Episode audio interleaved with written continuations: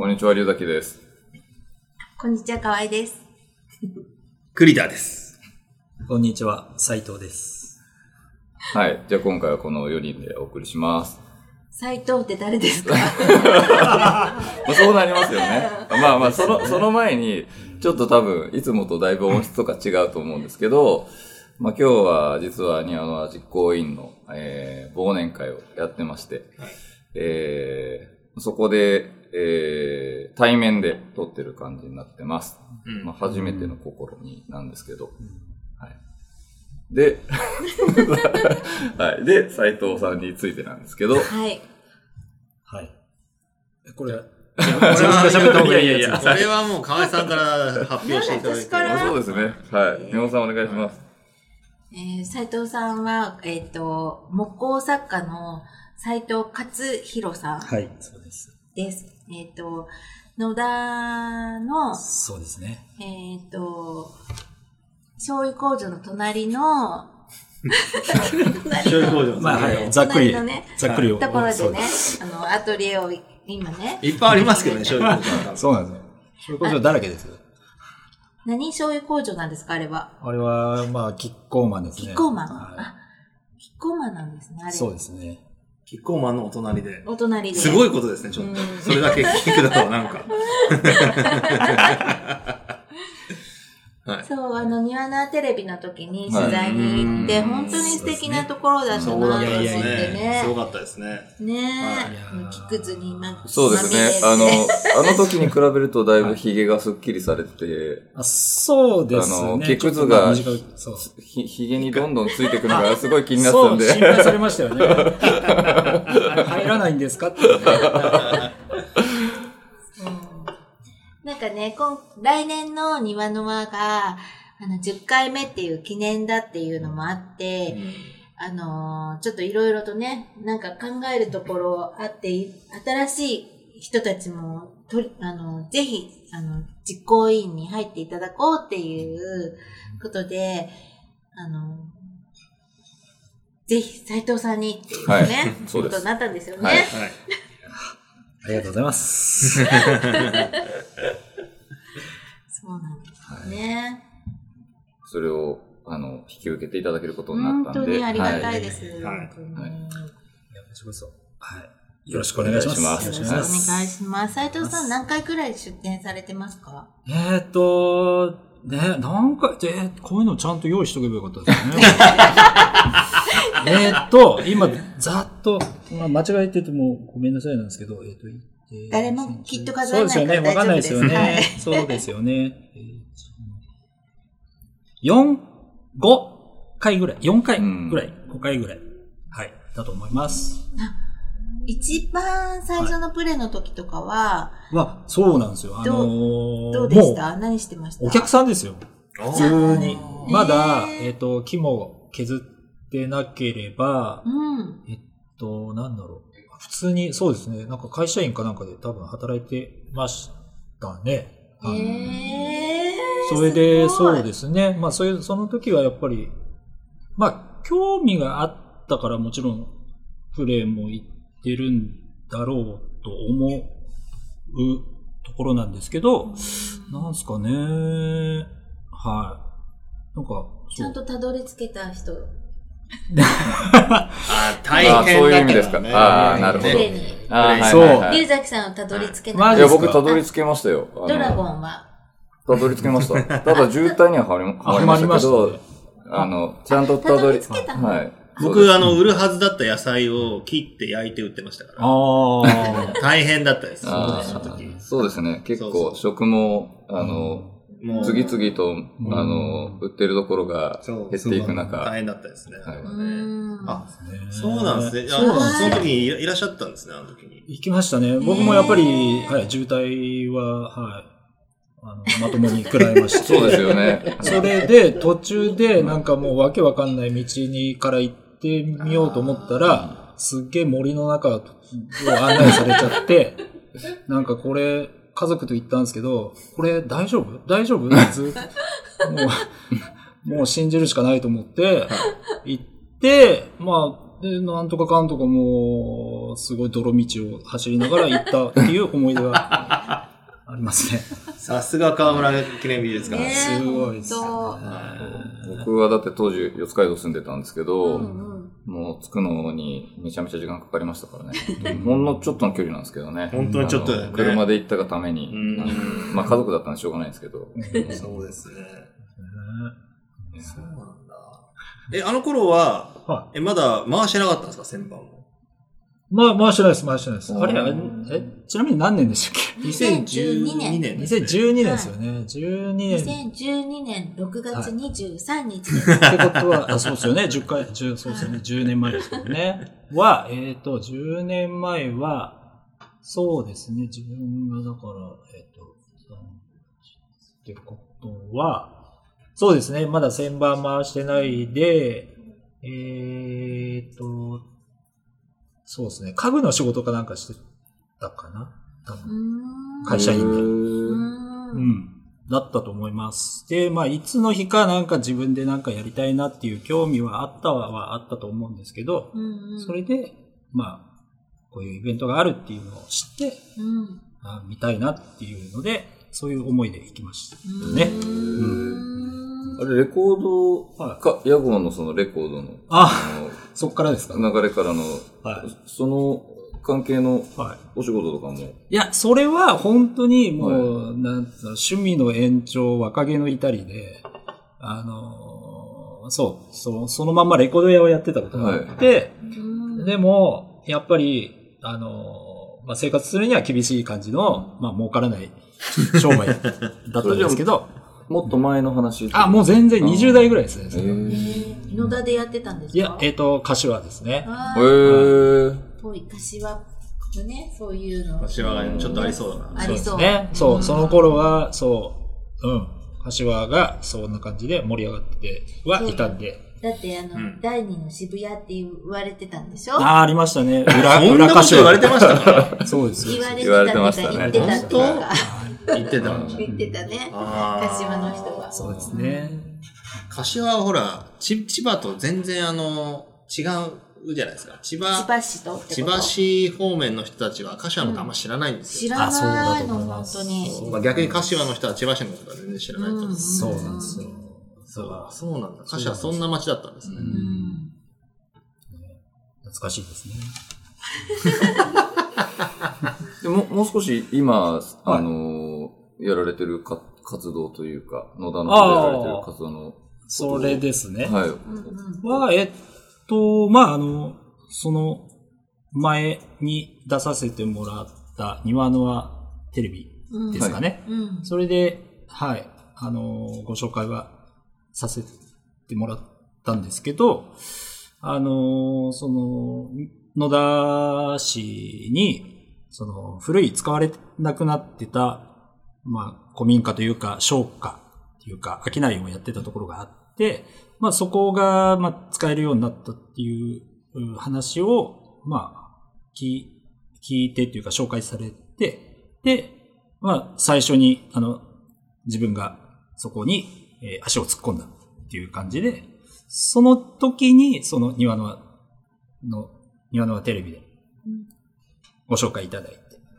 で、まあ、その時はもう本当自分一人で、そこでものを、あの、作品作って、っていうことをしてたんですけど、まあ、それと同時に、まあ、そこで何かやりたい人っていう感じで、まあ、募ってはいたんですね。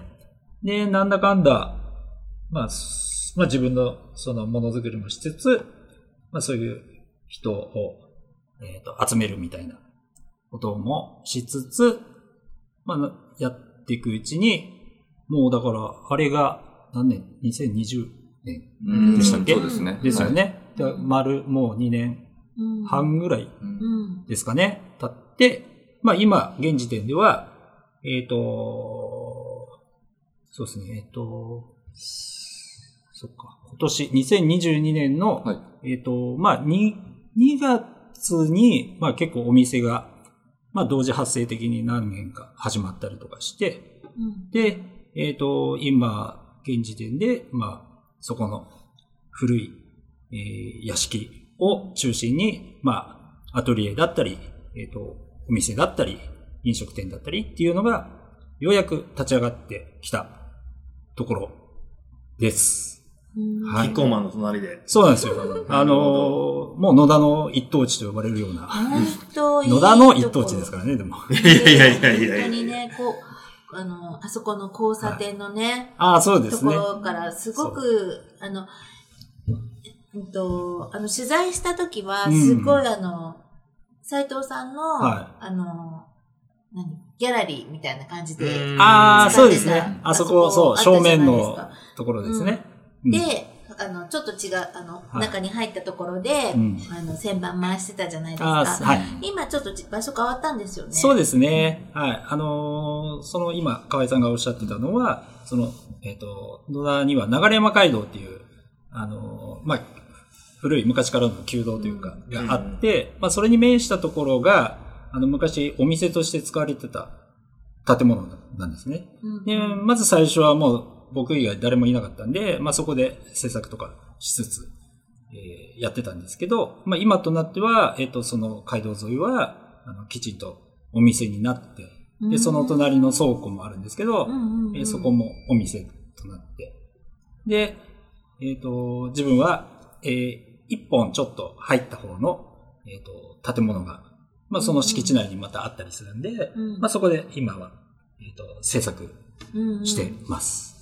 あの時、うんここもいいいいんだよなって言ってた美容室のところ。あ、そうですね。もうそこ、そうです。うんまあレレトロな美容室が、うん。まあ、あって、まあ自分なんかは、まあ結構、その制作スペースは、まあまあ必要なので、まあそこを一棟借り切って、で、今は、あの、そこで制作してます。まあ、えっと、ところどころ、やっぱ古い建物なんで、うんと、直しながらえー使ってる感じなんですけど、なんで、まだ、えっと、そこに、そこで作業し始めて、なんだかんだ、えっと、1年半ぐらいなんですけど、えっと、まだまだ、あの、えーリノベーション中で、へーっていう感じで、まだ完成は見えません。なんか、い行きたい行きたいと思いつつ、はいであの後行けてなくって。ああ、そうですね。でもさ、あの、はいその、キッコーマンうんも、うんうんがあって、はいその、なんていうのかな。まあ、歩道もしっかりあって、うんなんか道も、うん道幅も広くあって、すごいいい場所ですよね。そうですね本当に。あのさすが一等地。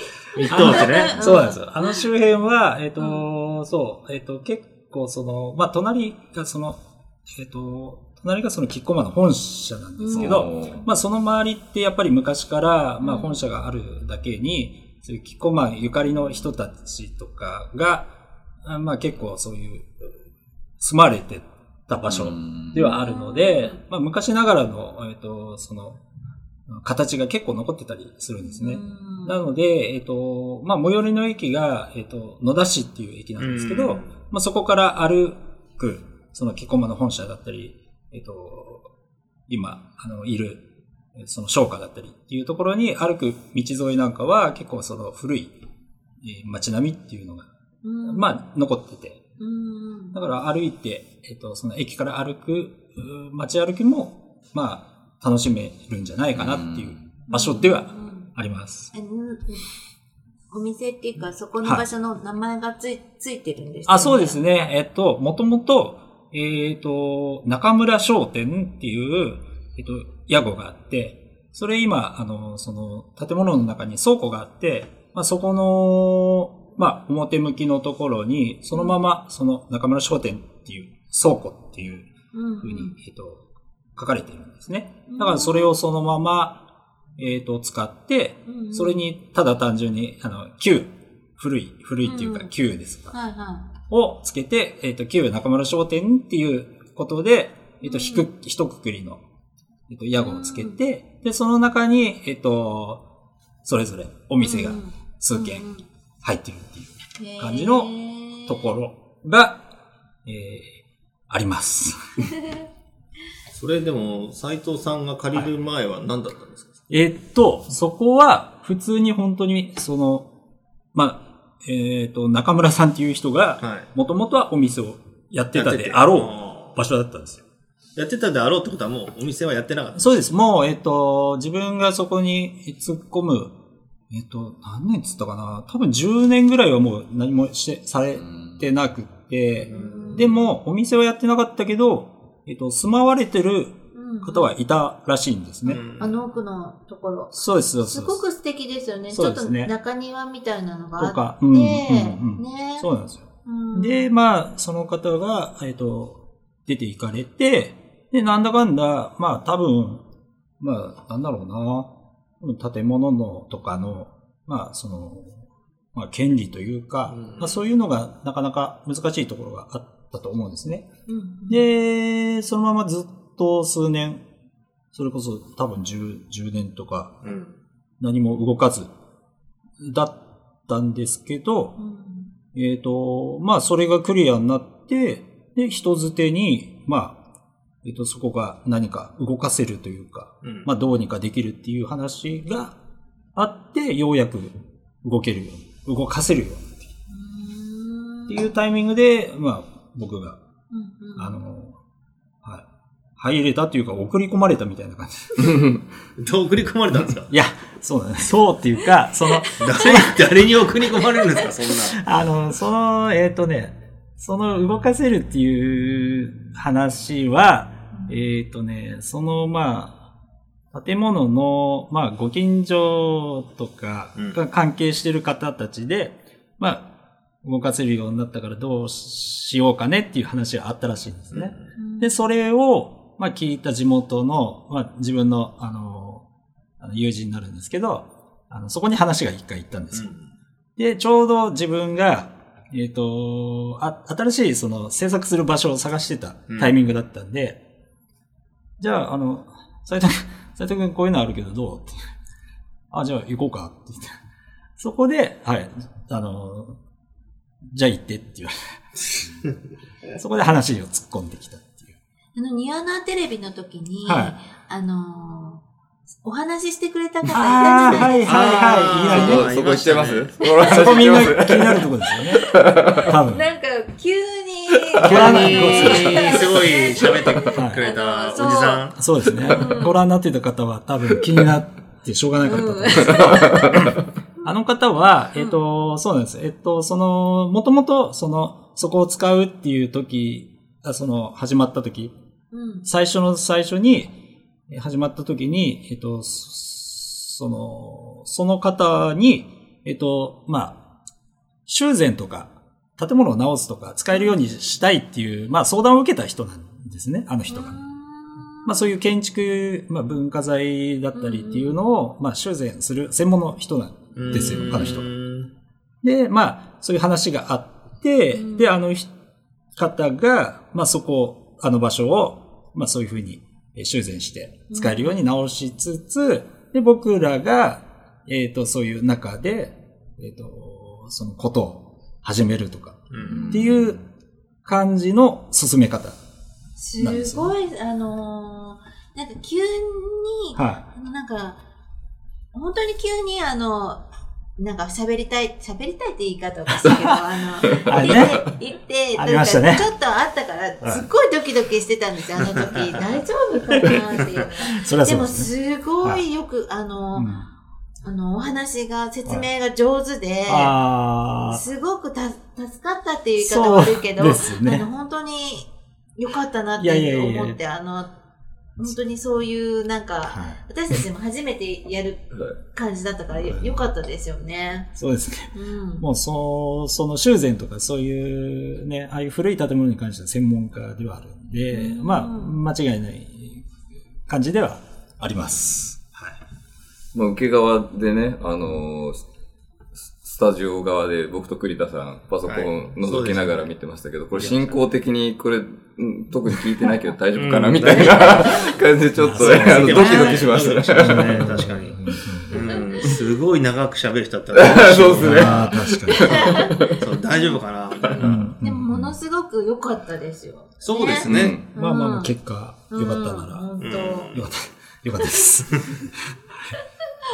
そうだったですね。うんうん私たちも本当ぶっつけ本番の、なんか、ものすごい手探り状態で、ね、あんなことやっててね。本当に。うんあれ、庭のテレビやったのって何年前だっけ？2年前。2年前うん。2020年。2020年か。うん。僕ちょっとその話を聞いた限りでは、相当修繕が必要な、場所でそうですね。よくはいあんなところにはい足を突っ込んだなっていう風にも聞いたことがあって、そうですね。結構やっぱ。りは大変だったんじゃないかなと。い。いやー、まあ、あのーまあもちろん、あの、あの、庭のテレビ見てもらって、あの、映像でも流れたんで、見た方はわかると思うんですけど、まあまあ、やっぱ、痛み具合もまあまああったし、そそれと広いんですよね。うん。なんであーうんあの、まあ、最初から、あの、自分一人ではどうにもなんないなっていうのは分かってたんですよ。あなので、まず、やっぱ、まあ、とりあえず誰かがきっかけとして、こう、足を突っ込まないと、あの、あれ、まあ、ほっといたらやっぱ壊されちゃうじゃないですか。まあ、どこでもそうだと思うんですけど、はなんで、まあ、それはちょっと忍びないし、なんかなっていうのが、まあ、あったので、まあ、なんできっかけとして、ただ、あの、自分がいただけで、まあ、それでなんか知ってもらえて、えっと、まあ、なんか、やりたいとか、うん。まあ、いう人が来てくれればいいなとあいうところで、はい。もう、突っ込んだんですよね。で、まあ自分は自分で、その今使ってる、その美容室の後を使うっていうのは、まあその時点で、まあ考えてたんで、まあ誰かそういう、えっ、と、最初にいたお店だったり、うんまあ倉庫だったりっていうのを、まあ使ってくれるっていう人が来れば、まあなんとかなるだろうと。いう、いやー、よく。そういう感じですね。ますけどね。そう、直すお金は、まあ自分では全部出せるわけがないんで、まあそういう、まあ人を集めればなんとかなるだろうという、はい、感じで、そうです、突っ込みました。でも、魅力的な場所ですもんな、そこあ、ねだと思うんですよ。好きな。本人が見れば、うん多分、なんとなくイメージできる場所だし、うん、だと思うんで、まあ、あとはやっぱりね、その、まあそこで何かできる人とかを、が来れば、な、もう自然とどうにかなるというのは、はい、考えてました。すごいね。それでだってもうどうにかなりつつあるでしょ。ねそううですね、幸いなことに、まあね、あのーなんかやりたいっていう人間が、まあ、集ま、まあ、ほぼほぼ集まってきてはいるので、はい、まだ始まったばっかりですけど、うん、まあ、だから良かったですね。はい。はい。もうなんか、いいなっていうぐらいの長さを喋ったような気がするんですけど、あのーそうですね。はい。うん一応、今日その忘年会やって、あの、この後、まあ、な、何人かチームを組んで、代わり番号で取ってこうって話をしてるんで、一つテーマをちょっと用意してみまして、はい。えー、テーマなんですけど、今年の、まあ、一番のものを、えー、まあ、各みんなに喋ってもらおうかなと思うんですけど、じゃあ、まずは、美穂さん行ってみましょうか。いいですよ。もう本当に、なんか、あんまり今年一番あれだったなって考えられることが、なんかこう、あるようなないようななので、はい。もうキンキンにすっごく嬉しかったものをはい紹介します。お願いします。えっと、すごいあの、私は常々ラジオで、あの、リンゴ切手クラブを開催して、開催っていうかもう最近全然あの活動できてないんだけど、まあそれで庭の輪をやりたいっていう、なんかちょっと矛盾してるって思うかもしれないんですけど、庭の輪で、あの、小型院を、オリジナルの小型院を作りたいっていうことから始まったんですよ、庭の輪って。うんなるほど。私の中では。なので、本当かな？小型員から。そうですよ。なるほど。やるんだったら絶対に作りたいっていうのがあって、そう、もちろんクラフトは好きなんだけど、うんそれ以上に個人的な趣味として、なんかオリジナルの小型員を作りたいっていうのがあって、それは絶対にやりたいって最初からうんあったので、やってるっていうのもあるんですけど、その、あの、すごいあの、冬のグリーンティー、あの、の小型印とか、あと、クリスマスの小型印で、あの、おはがきをいただいたんですよ。すごい嬉しくて。小型印ってね、まあ、ラジオだから見れないですけど、裏とかにも押してもらえるんですね。これはだから出さなければはいいいんですよ。まへず。ーで、これをポストうんにこう入れなければ、じ、人に送るっていうことだから、ここに自分の名前を書いて送るんだったら自分の手元にあるけど、だから自分が持っていたかったら、あの、小型印を押してもらって、んあの、出さないっていう。でもこれだ出したやつが飛んできたわけですね。だから、こっちのクリスマスの12ですよね月のやつ。だはい。裏面のはじゃあ、切手も貼ってあるけど、使用されてないそうなんだよ。ことにはなってるってことそのですか、ために取っておいたものを、こっちで送って、12月20、うん。クリスマスの時に送ってくださったっていう。なるほど。まあ、ちょっと説明すると、裏面に切手が2枚と小型印が2つ貼ってあって、はい。表面の一般的に多分ハガキの、うん。えー切手貼るところにも切手が貼ってあって、うん一つ小型印が押してあるんですよね。そう。手間暇かかってわざわざ送っていただいてて超嬉しい。ラジオ聞いてるって書いてあるから。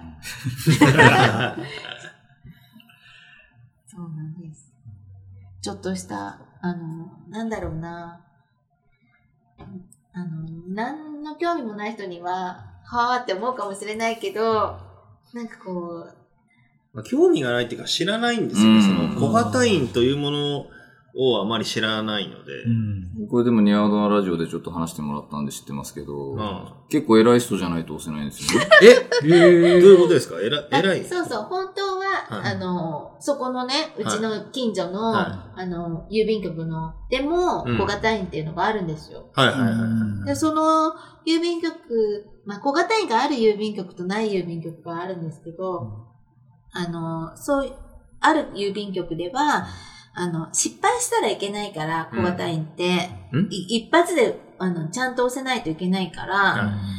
あの、偉い人が出てきて、あの、ちゃんとこうやって 押してくれるんですよ。本当？本え、じゃあ、え小型印の希望の人が来たら、当じゃあすいません、ちょっと小型印お願いしますって言って、うん。うん。今、局長ちょっと、みたいな感じで、そう連れてきてう、ん。押してくれますその人よ。はい。それでは。うんでうん。ちゃんと押してくれますよ。やるってこと？はい。そうそう、そなんだ。んなにペイペイの人は押してくれない。本当前のラジオの時と全く同じこと言ってますよ。レジの人は打てない。多分、はい。マジか。あ初めて聞きました。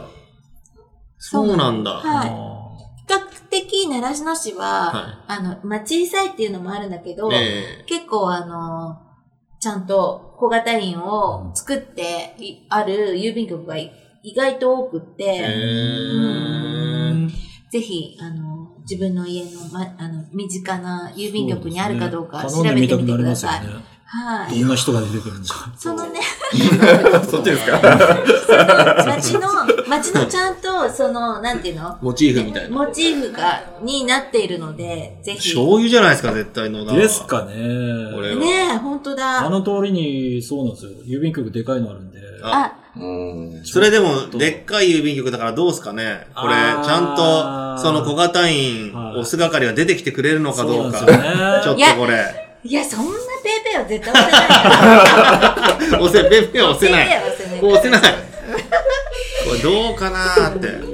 局長っつって、なんかもう5回ぐらいから、うんもうしょうがないって降りてってう、ん。ちゃんとやってくれるのかだどうか。だって、ま、あの、そんな新人さんはドキドキして多分押せないと思う。熟練しないといけないんですそうですよ、そうですよ。なるほど。うんこの、あの、だってハンコ押すのって結構難しくない、うん、難しいです。ちょっと失敗したらどうしようってまあ、そうですね。思うでしょ？これ、それをさ、やっぱり、確かに、これ見る限りかなりしっかりと。う。うんん。ニアノアでね押してくれる人もね、うん綺麗に押してくれますもんね。ね、そうそう。うん。ほんのちょっとだけかかけて押すのが、こう、うまいんですよね。そう。なるほどね。まあ、切手に？切手にほんのちょっとだけ。そうそうそう。うん。そうですよ。なるほど。じゃあそのまま栗田さん行ってみます？うん。今年の一番ね。ずっと考えてんだけどね。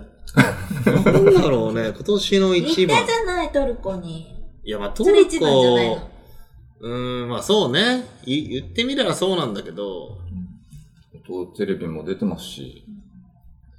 まあテレビはめんどくさかった。ここ、ここピーとか入んないですよ。ちょっとそれカットじゃないの。テレビはまあ本当ちょっと時間がすごいかかって、はい、みんなね、待ちぼうけ食らったりとかしてたんで、あれですけど。まあでもやっぱコロナ禍で、の中でね、海外を見れたっていうのは、うんまあ大きかったと思いますね。んうん、すごいあれから変わりました、やっぱり。うんはい。もうトルコの皆さんの楽しさ、6月に行ったんですけど、ははいい。10日間ぐらいかな。うんへえ。はい。あででもそこも、でもテレビあったんですよね。あ、そうそう、NHK あが、あの、なんだ、水野仁介さんっていうね、カレーで有名な人と一緒に行ったんですけどう、んそのカレーの人に取材が入って、うんそのトルコの、あの、いろんな、ま、巡ってる様子を、うんまあちょっと、あの、番組で使いたいとうんいうことで、取材の依頼が入って、まあ同行することになっちゃったんで、で、結構、あの、まあ大変な時もあったし、うん。うん。はい。まあでもその、取材があったおかげで、こう、厨房の中とかもね、入れたりとかも、レストランのは厨房の中も入れたりもしたんで、うん。まあ悪いことばっかりじゃなかったんですけど。まあでも、うん、トルコ、本当に楽しそうでした。んまあ本当に、騙されてるな、日本人。っ てそんな違うんですね。全く違って、はい。一緒に行った人の中からも、翌日からは、俺はもうマスクは捨てるって言ってる人も、えーいましたんで、まあかなり、はい、エポックな感じだったですね。うん。まあ、そうね。それが一番っちゃ一番なのかな。他にもあったような気もするんですけど。じゃあ、一つ質問していいですか？あ、どうぞ。あの、栗田さんはキレドで、まあ、はい農業やられてるじゃないですか。農業してます。今年じゃあ、はい一番うん。自分的に良かったなって思う野菜野菜ですか？なんですか？今年はですね、二つあるんですけど。はい。そこで二つなんですね。一つはですね、まあ実験で作ったパプリカが、うんちょっと自分の想像の味を超えるような。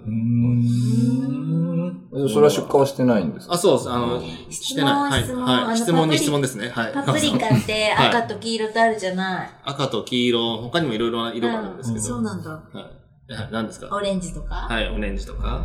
あれってなんかもう種の時点で違うの？じゃなくて、あの、うんできる、できたらうん。黄色だった？みたいなうん感じなの？えっと、これはいろんな種類があって、うん。できたら黄色だったもあるし、うん。できたら赤だったもある。うん。できたらオレンジだったもあるんですけうど、ん。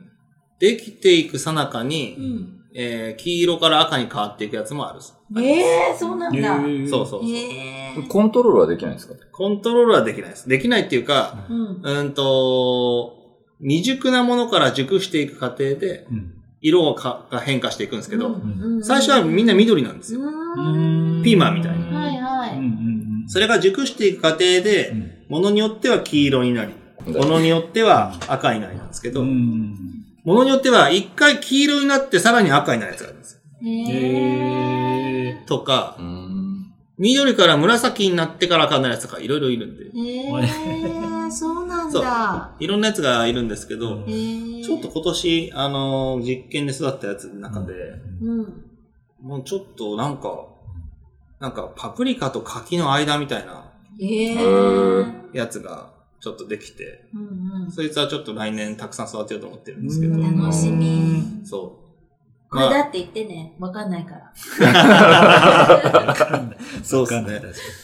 まあ取引のあるシェフとかにも食べてもらったんですけど、うんうん。これはちょっと料理のしようがないですね、みたいな。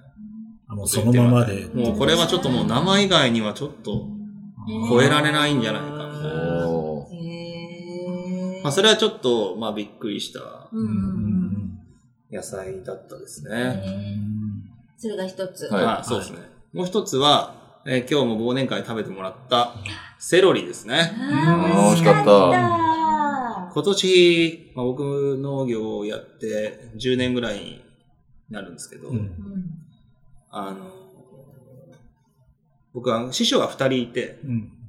一人は金沢で、一人は千葉なんですけど、金金沢の師匠が作るセロリが、もう本当に美味しくてうん、冬のセロリなんですけど、で、その人にこう、なんていうか、まあ、真似てっていうかな。ん。真似て、その、冬にセロリを作るっていうのをずっとやってきたんですけど、はい。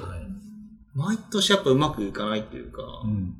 あの、思ってるようにならなくって、うんうん毎年育ててきたんですけど、今年初めて、お自分がその師匠の味に近づけたかなっていう、セロリになりました。すごい甘くて美味しくて。てか私セロリの旬の季節ってうん。知らなくて、その冬のっていうのは、うん。それは旬じゃないってこと？旬じゃないですよ。ああの、ー。これはですね、セロリっていうのは、うん。あの、だいたいこう20度から25度がっていうのが生育適温っていう、こう、あの、幅が狭い。野菜なんですよ。うん。だから、高原で。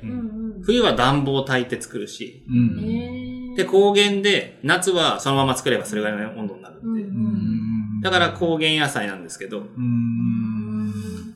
でも、だから、千葉みたいに、こう、低い時はもう霜降りるし、うん。暑い時は30度いくみたいなところでは、うん。まあまあ作るのは難しい。うん。あセロリってだって値段がさ、はい。すごいさ、高かったり安かったりとうんか、そうですね。うんさ、差が激しいというか。うん、だからできる時は多分高原野菜で高原でめっちゃできちゃう時はうん。すごい安くなるけど、うん。もう季節によっては全然できないんで。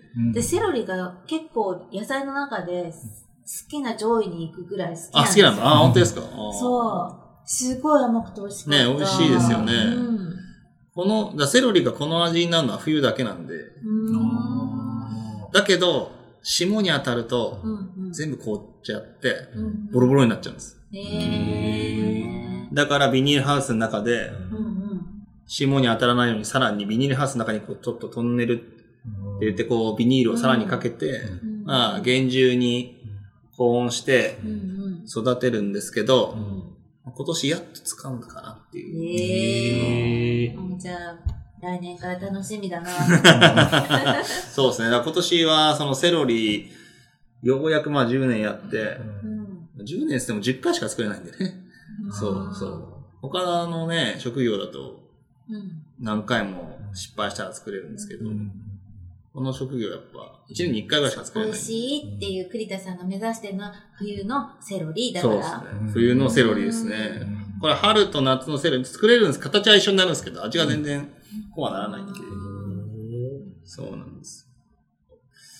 そっちの方がやっぱトルコよりいい話でした。そうですね。だから、だからちょうどトルコって言いたくないなってずっと思ってて。そうそうそう。ああ、よかったです。ちょっと、ええちょっとあの、ちゃんとしたはい、あ話できて。りがとうございます。よかったです。はい。じゃあ、斉藤さんどうでしょう？あ、はい。えっと、ね、やっぱり、ね、今年一番ってなったら、まあ、あれじゃないですか、ここにいることじゃないですか。おー。最後にふさわしいね。ですよね。ありがたいですいやね。ありがたい。はいいいんですよ、本当に思ってることいやいやいや、本当ですよ。車じゃなかったら今お酒をドドドドドって言ってるとこでしたね。そう、車でよかったかもしれないですね、どうしたら。そうですね。いやいやいや。もうこの話をもう正式にいただいたのももう本当10 11月でした。そのぐらいですかね。ですよね。うんまあ、ついついついこの前なんですけど、本当にっていうか、いいんですか？みたいな。感じで、はい、受けちゃったんですけどね。全然もうありがたい以外ないですよね。ね。そうですね。まあ、なのでね、何も、まあ、わからないまま来ちゃったんで、まあ、まあ、これから、はい、いろいろ。うん。ね、でも吸収して。作家さんの中でそのいい印象の庭の輪がこの内側に入った時にどうなっちゃうのかってちょっと不安ではあるよね。その、あれですか？見えなくていいところっていう、あれですか？あ、そうそう、見えなくていいところまで見えちゃって。野茂さん、だいぶもう見せちゃってますもんね。今日すでに。庭庭のあのいい部分の、いい部分が私とは関係ないから大丈夫よ。そんないや、そんなことはないですよ。ないです、ないです、ないです。そういうところも含めて、まあ、はい、の庭の輪だと思うんで。うんどういうことかな。まあ、ニャーナーもね、え、何年なんだっけ ?10、10年今にな回で、るね。あ来年でで10 10年ですからね。うんまあ、振り返ると本当に、まあ、絶対にここでは言えないようなこともありましたからね。本当だね。はい、もういろんなことが、まあ一応ね、うんうんあった中で、はい。まそうあ、そう。も嬉しいですよねすぐ忘れちゃうんだよな忘れちゃう？うんすぐ忘れちゃう。いいことですね、それは。それはいい。それはいいです、本当に。ちょっと年末僕まとまりかけたと思ったら、そういうね、方向行っちゃいますからね、話が。これは、綺麗にまとめないといけませんね。確かに確かに。その通りですね。はい。いや斉藤さんのいい話でね、まとめ本当ですね確かに。まあ今のところはもう完全にカット。いやいや、もうカカットできないですよ、今日の撮り方だと。全部もう、い、いきますよ。も本当ですか？は大丈夫かういやーじゃあそんな感じですかね。はい。じゃあ、よろしくお願いします、今後とも。本よろしくお願いしますぜひぜひよろしくお願いします。ます。で